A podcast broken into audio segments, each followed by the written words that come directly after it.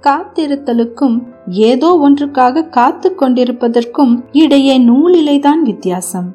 அமைதியான முன்னேற்றத்திற்கும் மன அழுத்தத்துடன் கூடிய வெற்றிக்கும் இடையே உள்ள வித்தியாசம் அதில்தான் அடங்கியுள்ளது. விவசாயி தன் நிலத்தை உழுது விதையும் விதைத்தாகி விட்டது. இப்போது அவன் காத்திருக்க வேண்டும் அவ்வளவுதான். மனிதனின் பொறுப்பு முடியும் இடத்தில் பரம்பொருளின் பொறுப்பு தலை தூக்குகிறது. காத்திருத்தல் கலையை அந்த விவசாயி அறிந்திருந்தால் அவன் பொறுமையுடன் காத்திருப்பான். மாறாக பொறுமையின்றி இருப்பானெனில் காத்திருக்கும் ஒவ்வொரு கணமும் அவனது பதற்றமும் மன அழுத்தமும் அதிகரிக்கும்.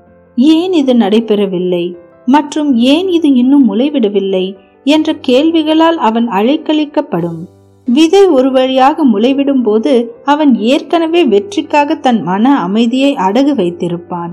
பாதிப்பு ஏற்கனவே ஏற்படுத்தப்பட்டு விட்டது. லிப்ட் வருவதற்கான பொத்தானை அழித்து விட்டீர்களா?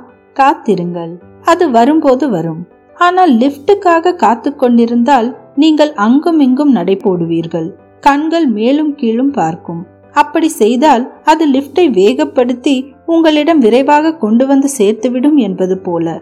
சர்வரிடம் உங்களுக்கு வேண்டிய உணவு வகைகளை கூறியாகிவிட்டதா? காத்திருங்கள். ஆனால் சர்வருக்காக காத்து கொண்டிருப்பது அதை மோசமான அனுபவமாக்கிவிடும். எடுக்கப்பட வேண்டிய முடிவுகளை எடுத்து விட்டீர்களா? செய்யப்பட வேண்டிய செயல்களை செய்து விட்டீர்களா? மேற்கொள்ளப்பட வேண்டிய நடவடிக்கைகளை மேற்கொண்டு விட்டீர்களா? வெறுமனே காத்திருங்கள். இதற்காக அல்லது அதற்காக காத்திருக்காதீர்கள். வெறுமனே காத்திருங்கள். சொந்தமான முன்னேற்றத்திற்கான திறவுகோல் அதிலிருந்துதான் நீங்கள் கண்டுபிடிப்பீர்கள். ஏதாவது ஒன்றிற்காக காத்து கொண்டிருப்பது வெற்றியை கொண்டு வரும். ஆனால் அது மன அழுத்தத்தோடு வரும். வெற்றியை அடைய அமைதியான வழி இருக்கும்போது ஏன் மன அழுத்தம் ஏற்படும் வழியை தேர்ந்தெடுக்க வேண்டும்? ஆன்மீக முன்னேற்றம் அடைய தேவையான மிக அடிப்படையான குணநலன் தன் கடமையை செய்துவிட்டு வெறுமனே காத்திருப்பதுதான்.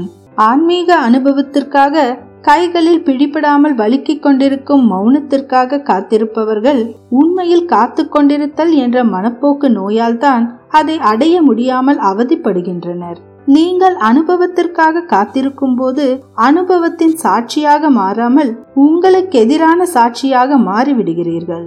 பொறுமையுடன் கூடிய காத்திருத்தல் ஊடாகத்தான் ஆன்மீக அனுபவம் தன்னை வெளிப்படுத்திக் கொள்ளும். காத்து கொண்டிருத்தலை விட்டொழியுங்கள்.